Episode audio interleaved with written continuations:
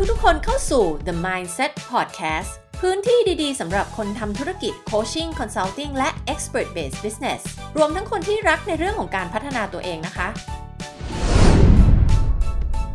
สวัสดีค่ะ ต้อนรับทุกคนนะคะ เข้าสู่ The Mindset Podcast นะคะวันนี้นะคะ เราจะมาคุยกันนะคะ ถึงปัจจัยที่สามารถจะคาดเดาระดับความสำเร็จของคนเราได้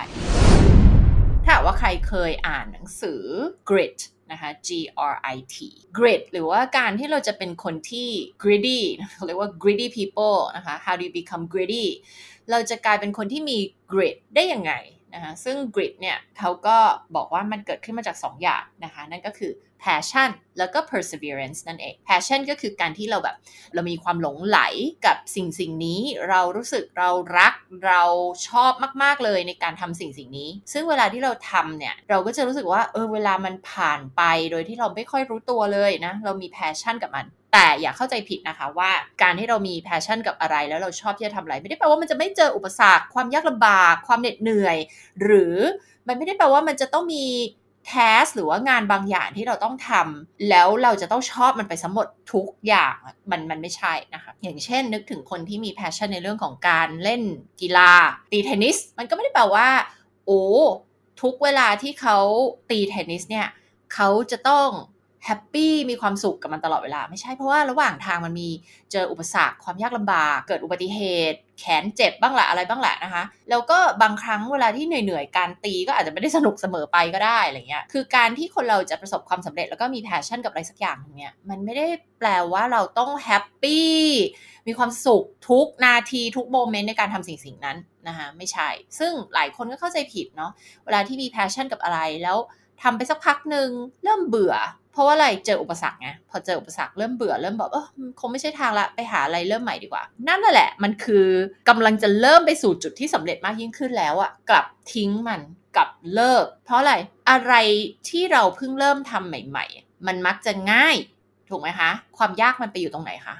ความยากมันไปอยู่ที่เฟสถัดไปเลยคะหลังจากที่เรา รู้เบสิกรู้พื้นฐานของสิ่งสิ่งนั้นที่เราพยายามที่จะทำให้ได้ หรือว่าทักษะอะไรบางอย่างที่เราต้องการพัฒนาเนี่ยจุดเริ่มต้นหรือว่าทักษะระดับ 1 ระดับ2เนี่ยมันไม่ค่อยยากหรอกทำให้คนเราเวลาที่จะไปเรียนรู้อะไรใหม่เนี่ยแรกๆมันก็ตื่นเต้นสนุกสนาน แล้วมันก็เป็นอะไรที่ใหม่ ทีนี้คนเราก็ชอบอะไรที่มันใหม่อยู่แล้ว เพราะว่าอะไรมันใหม่อะมันตื่นเต้นมันใหม่มันคือเราไม่เคยทำเรากำลังได้เรียนรู้อันอะไรที่มันเป็นสิ่งใหม่เป็น อะไรที่มันใหม่อะ่ะเราก็จะรู้สึกแบบอุ้ยมันตื่นเต้นมันน่าสนุกจังเลยอะไรเงี้ยนะคะทีนี้พอไปถึง phase ถัดไปนะคะ phase ถัดไปเนี่ยจะต้องยากขึ้นละ เรียกว่าเป็น skill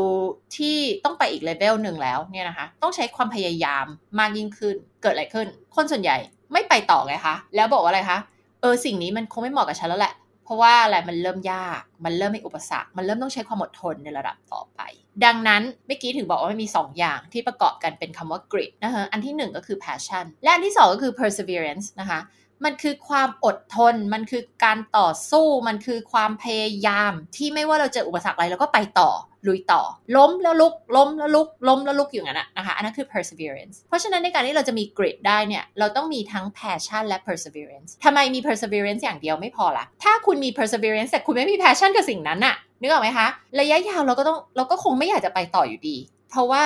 มันเหมือนเราอดทนเราพยายาม เราสู้เราล้มเราสู้เราลุกอยู่อย่างนั้นแต่ว่าถ้าสิ่งสิ่งนั้นมันเราไม่ได้หลงไหลมันเราไม่ได้ชอบที่จะทำสิ่งนั้นอะเราไม่มีแพชชั่นกับมันอะมันก็เหมือนเราเราอดทนเราสู้กับสิ่งที่เราแบบ อืมรู้สึกเฉยเฉยรู้สึกไม่ได้มี passion แบบ อืมสำเร็จแล้วไงหรออะไรเงี้ยนึกออกไหมคะดังนั้นเราก็ต้องมีทั้งสองอย่างประกอบกันนะคะซึ่งเขาก็ค้นพบว่า passion กับ perseverance สองอย่างนี้แหละ ประกอบกันเป็นคำว่า grit นะคะซึ่ง grit ก็คือปัจจัยที่เขา ค้นพบด้วยการวิจัยนะคะว่าสามารถที่จะทำนาย หรือว่าคาดเดาความสำเร็จของมนุษย์ได้ดีที่สุดกว่าปัจจัยหรือ factor ใด ๆ ในโลกในใบนี้เลยนะคะเขาค้นพบว่ากริดนี่แหละ คือสิ่งที่สามารถทำนายความสำเร็จของคนเราได้มากที่สุด ซึ่งคนที่มาทำวิจัยแล้วเขียนหนังสือเรื่องกริดเนี่ยนะคะก็คือแองเจล่าดักเวิร์ธนั่นเอง ซึ่งแองเจล่าเขาก็อยากจะรู้นะคะว่าเออทำไมคนบางคนถึงประสบความสำเร็จ แล้วทำไมคนบางคนถึงล้มเหลวนะเขาก็ได้ไป ทำการวิจัยเนี่ยเก็บข้อมูลนะคะเขาก็ไปศึกษาเป็นที่ที่หนึ่งเรียกว่า United States uh, Military Academy นะก็คือเป็นที่ที่คนที่ต้องการที่จะเป็นทหารเนี่ยนะต้องไปเข้าที่ Academy นี้เหมือนแบบไปเรียนเพื่อเป็นทหารอะไรเงี้ยที่ West Point ซึ่งมันเป็นที่ที่แบบดังเนาะถ้าเราได้ดูหนังหลาย ๆ เรื่องเนี่ยก็จะมีตัวละครที่เป็นทหาร หรือว่ามีไปเป็น CIA หรือว่าไปสมัครเป็น FBI หรืออะไรเงี้ยก็จะได้ยินเขา refer ในหนังถึง West Point เนี่ยบ่อยๆนะคะมันเป็นเหมือนที่ที่ดังแล้วก็การเทรนนิ่งของเขาเนี่ยกว่าคนจะจบมาได้เนี่ย มันไม่ได้จบมาง่ายๆนะคะ มันเข้มข้นมากๆเลย ทีนี้มันก็เหมือนมหาวิทยาลัยที่มีชื่อเสียงทุกที่นั่นแหละนะ ก็คือ West Point เนี่ยเขาก็ require ว่าคนที่จะเข้าไปสมัครเนี่ยจะต้องมีเกรดที่ดีนะคะแนน SAT คะแนน ACT อะไรเงี้ยทุกอย่างจะต้องดีหมดเลยเนาะ แล้วก็ต้องผ่านแบบเขาเรียกอะไรพวกแบบเอ่อเทสว่าร่างกายแข็งแรงไหมอะไรเงี้ยทุกอย่างเลยด้วยนะคะ แต่ทีเนี้ยสิ่งที่เกิดขึ้นคืออะไรไม่ใช่ว่าคุณเข้าไปแล้วแล้วคุณจะจบได้ การที่คุณเข้าไปแล้วเนี่ย มีคนที่ไม่จบอะ่ะเยอะมากเลยนะคะเขาก็เลยอยากจะรู้ว่ามันเป็นเพราะอะไร ในการที่คนสมัครเข้าไปที่นี่เนี่ยเขาบอกว่าเอ่อคนสมัครประมาณหมื่นสี่หมื่นห้านะรอบหนึ่งเนี่ยซึ่งมีแค่นักเรียนแค่ประมาณพันสองคนที่เขาจะรับเข้าไป ทีนี้ถึงขนาดว่าเขามีเกณฑ์ในการเลือกคนเข้าไปที่เข้มข้นแล้วเนี่ย ยังมีคน drop อะ คือไม่จบอะ ไม่จบนะคะเขาบอกว่า 1 ใน 5 ของนักเรียนที่เข้าไปเรียนที่ West Point จะ drop ออกก่อนก่อนที่จะจบเลยด้วยซ้ำซึ่งเขาก็บอกว่าการที่ drop ออกไปเนี่ย จะเป็นช่วงที่มี boot camp อันหนึ่ง เป็น boot camp อันหนึ่งที่เขาเรียกว่า Beast Barracks ก็คือมันแบบเหมือนเหมือนมันเข้มข้นมากมันมีอะไรบางอย่างเกิดขึ้นใน boot camp นั้นทำให้มีคนแบบ เออไม่ไหวแล้วไม่ไปต่อออกดีกว่า เลิก drop ดีกว่าอะไรเงี้ยนะคะ ซึ่งใน Beast Barrack เนี่ยเขาก็บอกว่าแบบทุกคนต้องตื่นเช้ามากเลยตั้งแต่ตีห้าอะไรเงี้ยนะคะ แล้วก็เหมือนแบบต้องผ่านการ training ที่แบบเข้มข้นต้องสู้ต้องอะไรมากเลยนะคะ ตลอดทั้งวันเลยนะ มันก็เป็นสาเหตุที่ทำให้คน 20%เนี่ย drop ออกหลังจากที่ไปเข้า boot camp อันนี้ เขาก็อยากจะรู้ว่าเออแล้วทำไม 20%เนี้ยถึงเลิกอะ่ะ ถึงไม่ไปต่ออะโอ้โหกว่าจะผ่านเกณฑ์การคัดเลือกกว่าจะได้เข้ามาที่นี่แล้วทำไมถึงเลิก แล้วทำไมที่เหลือทำไมถึงถึงไปต่อแล้วทำไมถึงซักซีดในทำไมถึงสำเร็จนะคะ ในการเข้าเรียนที่นี่เขาก็ค้นพบว่า คนที่ประสบความสำเร็จ ไม่ใช่ว่าเขาเก่งกว่าคนอื่นเลย ไม่ได้เก่งไปกว่าคน 20%ที่ตัดสินใจลาออกเลย ไม่ได้แบบโชคดี ไม่ได้มีอะไรที่พิเศษกว่านั้น แต่สิ่งหนึ่งที่เขาพบว่าเป็นปัจจัยร่วมกันคืออะไร ก็คือเขามี passion แล้วเขาก็มี perseverance เนี่ยสองปัจจัยที่ประกอบกันเป็นสิ่งที่เราเรียกว่า grit คนเหล่านี้เนี่ยสิ่งที่เขามีเหมือนกันเนี่ยคือเขามี passion แล้วเขาก็มี perseverance นะคะ ในการที่เขาจะอดทนสู้และไปต่อ เพื่อที่จะทำให้เป้าหมายระยะยาวของเขาเนี่ยสำเร็จ ขอเน้นย้ำว่ามันคือเป้าหมายระยะยาว กริดมันคือการที่เราแบบสู้ต่อ เรายังไปต่อ เรายังทำต่อ เรายังลุยต่อ เวลาที่เจออุปสรรค เวลาที่อะไรมันยากแล้วเรายังไปต่อ นั่นแหละนะคะ มันมันคือกริดหลายๆ คนที่แบบไม่มีกริดเนาะไม่มีกริดก็คืออะเรานึกถึงคนที่ลาออกไปหรือเลิกเลิกล้ม เขามักจะมีสิ่งที่เราเรียกว่า bias for talent นะคะคือการที่คิดว่าคนที่จะสำเร็จในเรื่องเรื่องนี้เขามีพรสวรรค์ เขาเก่งหรือว่าเขาโชคดีหรืออะไรสักอย่างหนึ่งนะคะซึ่งการที่เรามีอคติแบบนี้เราคิดว่าคนที่ประสบความสำเร็จมันเกิดจากการที่เขามีความสามารถมากกว่าคนอื่น มันทำให้เราเนี่ยที่ที่อยากจะล้มเลิกคิดว่าอะไรคะคิดว่าเราไม่มีความสามารถมากพอไงนี่หรอไหมคะพอเราคิดว่าเราไม่มีความสามารถมากพอ เราก็ตัดสินใจว่าอะไรเราก็คิดว่าเออเลิกดีกว่าทำต่อไปสู้ต่อไปก็คงไม่สำเร็จหรอกเพราะว่าอะไรความสำเร็จมีไว้สำหรับคนที่มีพรสวรรค์เท่านั้นซึ่งความคิดแบบนี้ ชุดความคิดแบบนี้นี่แหละ มันทำให้คนเราเนี่ยไม่ต่อสู้ไม่อดทน เพื่อที่จะประสบความสำเร็จในเป้าหมายระยะยาวของตัวเอง ซึ่งงานวิจัยของแองเจล่าเนี่ยนะคะมันก็ไปเกี่ยวข้องกับงานของ Carol Dweck นะคะที่ทำเรื่องของ growth mindset ที่น่าจะพูดถึงบ่อยๆนะสิ่งหนึ่งที่เราจะเน้นย้ำก็คืออะไร ความพยายาม อดทน มันสำคัญ กว่าเรื่องของพรสวรรค์ มันสำคัญกว่าเรื่องของ talent เพราะอะไรคุณนึกถึงคนที่มี talent ที่มีพรสวรรค์ในเรื่องอะไรสักอย่างหนึ่งเช่น คุณมีพรสวรรค์เรื่องดนตรี เรื่องการร้องเพลง เรื่องกีฬาเรื่องอะไรก็แล้วแต่ แต่คุณไม่ฝึกซ้อม พอเจออุปสรรคคุณก็ล้มเลิก แปลว่าต่อให้คุณเกิดมามี talent หรือว่ามีพรสวรรค์เนี่ยคุณก็ไม่ประสบความสำเร็จอยู่ดี เพราะฉะนั้นเนี่ยเราจึงให้ค่ากับสิ่งที่เป็นความพยายาม effort เนี่ยนะคะมากกว่า talent ซึ่งถ้าคุณมีทั้งสองอย่างก็ยิ่งดีเลยถูกไหมคะ แต่ไม่ได้แปลว่าการที่คุณเกิดมาแล้วคุณไม่มีพรสวรรค์ในเรื่องเรื่องนั้น คุณจะไม่มีวันที่จะสำเร็จในเรื่องนั้นได้ เพราะต่อให้คุณมีต้นทุนมาเท่าไหร่ คุณสามารถที่จะฝึกให้ดีขึ้นในเรื่องเรื่องนั้นได้ทีนี้นะบอกแบบนี้ไม่ได้แปลว่านะบอกว่าอู้ทุกคนจะสามารถไปเป็น Taylor Swift ได้ ทุกคนจะไปเป็น Elon Musk ได้ ทุกคนจะสามารถแบบไปเป็นอัจฉริยภาพในเรื่องเรื่องหนึ่งได้นะคะแต่มันแปลว่า ไม่ว่าวันนี้คุณมีทักษะในเรื่องเรื่องนั้นมากน้อยแค่ไหน ถ้าคุณมีความพยายาม คุณสามารถที่จะดียิ่งขึ้นในเรื่องเรื่องนั้นได้นะและผ่านการฝึกอันเข้มข้นนะคะผ่านไปเป็นเวลานานๆเข้าฝึกอย่างเข้มข้น โฟกัสแบบสุดๆ เป็นเวลาหมื่นชั่วโมง เป็นเวลา 3 ปี 5 ปี 10 ปี คุณสามารถที่จะเก่งมาก ๆ ในเรื่องเรื่องนั้นได้นะโดยที่คุณอาจจะไม่ได้มีพรสวรรค์ในเรื่องนั้นมาก่อน อย่างเช่น บีโธเฟนหรือว่าหลาย ๆ คนเขาก็ไม่ได้เก่งเรื่องนั้นมาตั้งแต่เกิดนึกออกไหมคะ นักว่ายน้ำ Michael Phelps อย่างเงี้ยนะตอนแรกเขาก็ไม่สามารถที่จะโฟกัสกับเรื่องของการว่ายน้ำได้ แต่เขามีร่างกายที่เอื้ออำนวยเขาว่ายน้ำได้ดี แต่เขาต้องผ่านการฝึกอย่างหนักหน่วง เขาต้องต่อสู้กับ mindset ของเขาที่ตอนแรกเขามีความกังวลมาก ๆ กับเรื่องของการลงสระว่ายน้ำนะแล้วเขาต้องฝึกที่จะให้เขา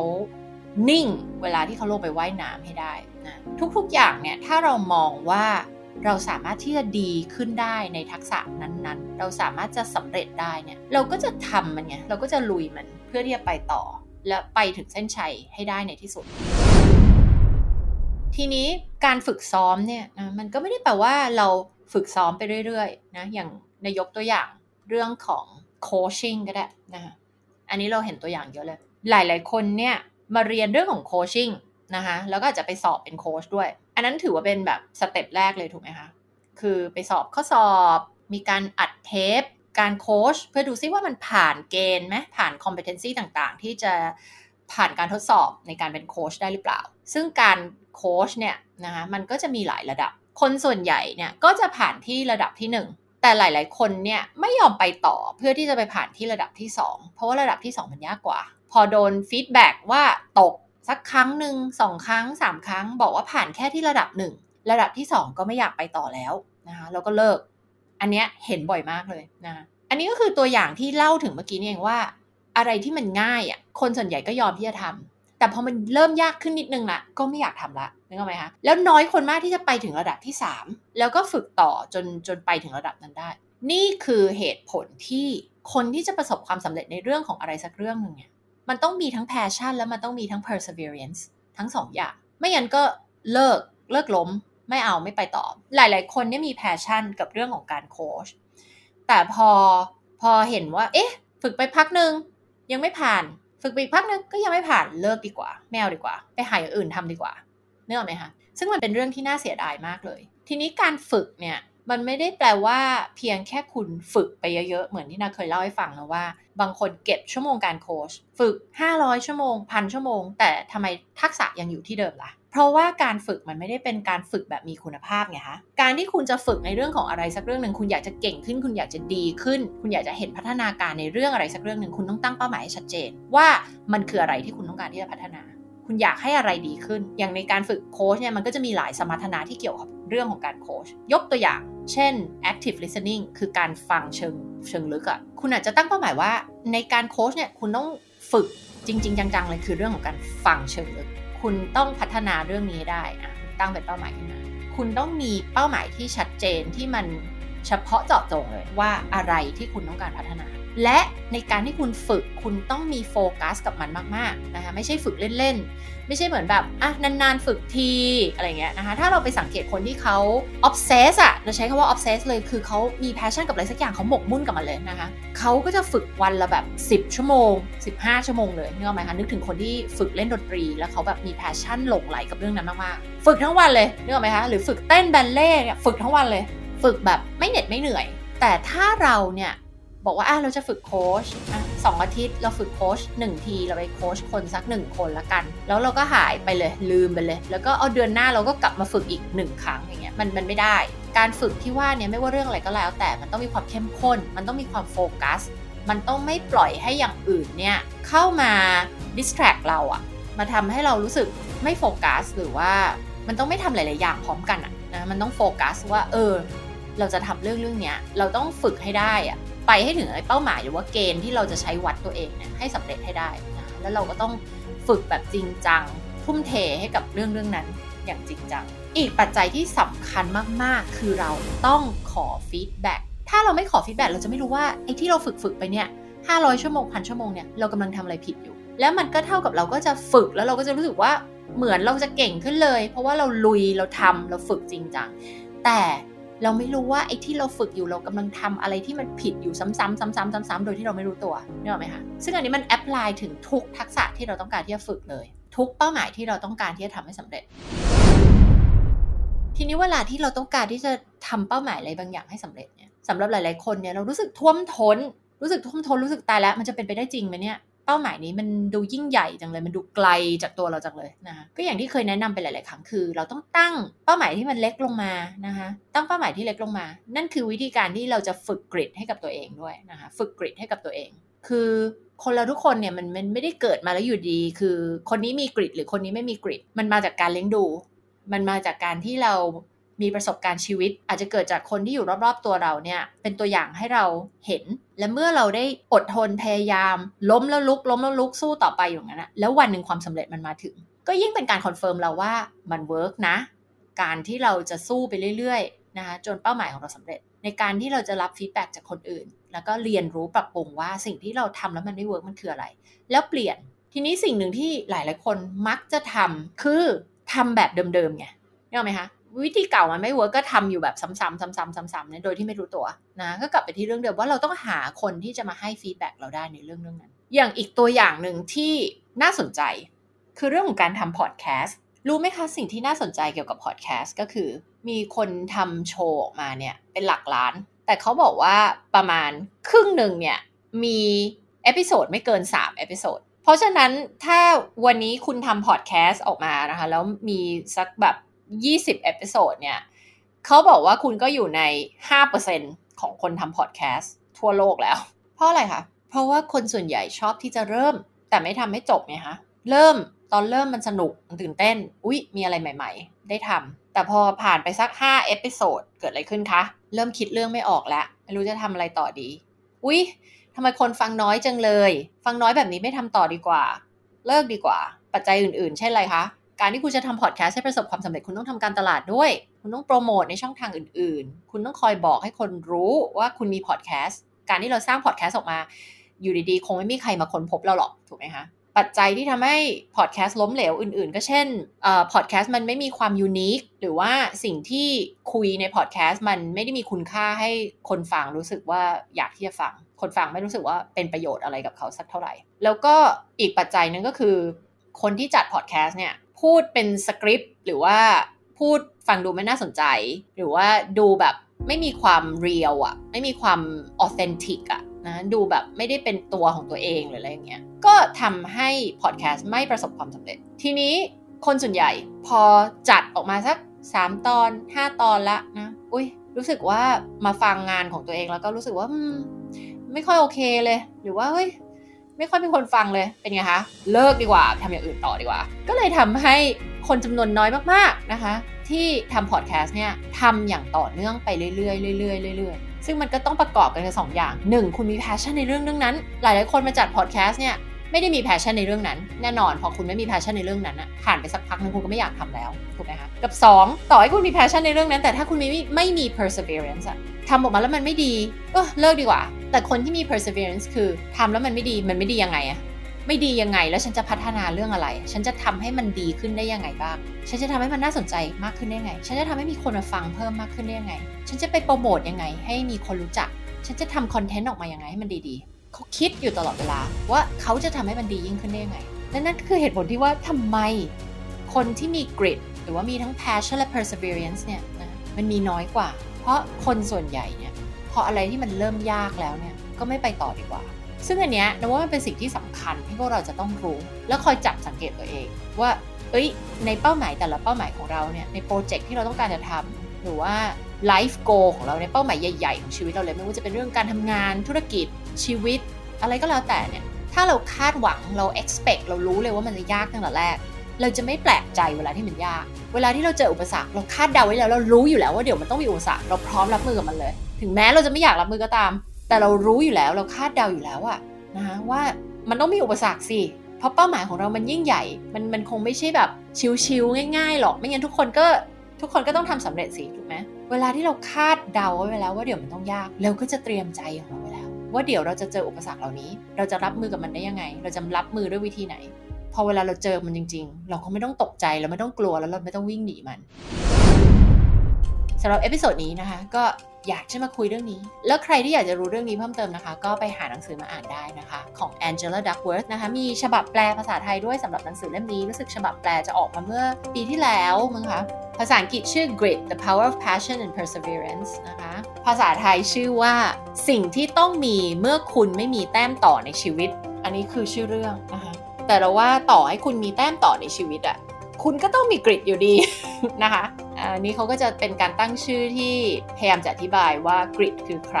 กริดคืออะไร แล้วก็ต้องตั้งให้มันน่าสนใจด้วยเนาะเพราะว่าถ้าเรามาตั้งเป็นแปลตรงตัวว่า พลังของแพชชั่น และความอดทนพยายาม ก็อาจจะดูไม่ค่อยน่าสนใจ ดูไม่ค่อยดึงดูดให้เราอ่านเท่าไหร่อันนี้เขาก็ตั้งได้น่าสนใจ สิ่งที่ต้องมีเมื่อคุณไม่มีแต้มต่อในชีวิต เหมือนเรื่องของ growth mindset อะนะคะหนังสือชื่อเรื่อง mindset ของ Carol Dweck เนี่ย ภาษาอังกฤษชื่อเรื่องว่า mindset the new psychology of success จิตวิทยาแห่งความสำเร็จ เพอเป็นภาษาไทยค่ะ ชื่อ mindset ใช้ความคิดเอาชนะโชคชะตา ก็น่าสนใจดีค่ะเวลาที่ต้องตั้งชื่อเรื่องภาษาไทยให้มัน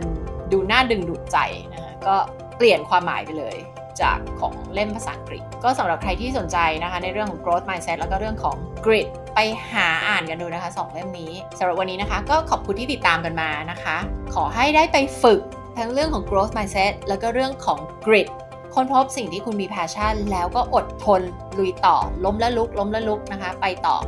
พัฒนาแล้วก็เพิ่มกริดของคุณให้ได้นะคะ เพราะว่ากริดเนี่ยไม่ใช่สิ่งที่เรามีมาตั้งแต่กำเนิด และ ถ้าหากว่าเราได้เติบโตมาในสิ่งแวดล้อมที่ไม่ได้ฟูมฟักให้เรามีกริดข่าวดีค่ะ มันเป็นสิ่งที่เราสามารถพัฒนาด้วยตัวของเราเองได้นะและไม่ว่าคุณอายุเท่าไหร่ก็แล้วแต่คุณสามารถที่จะพัฒนากริดให้กับตัวเองได้นะมันอาจจะรู้สึกน่าอึดอัดใจ มันต้องรู้สึกฝืนตัวเองนะแต่ มันเป็นความจริงว่าคุณสามารถที่จะพัฒนากริดให้กับตัวเองได้ ขอให้ได้ไปพัฒนากริดกันค่ะ แล้วเดี๋ยวเรามาพบกันในตอนหน้านะคะ กับ The Mindset Podcast ค่ะ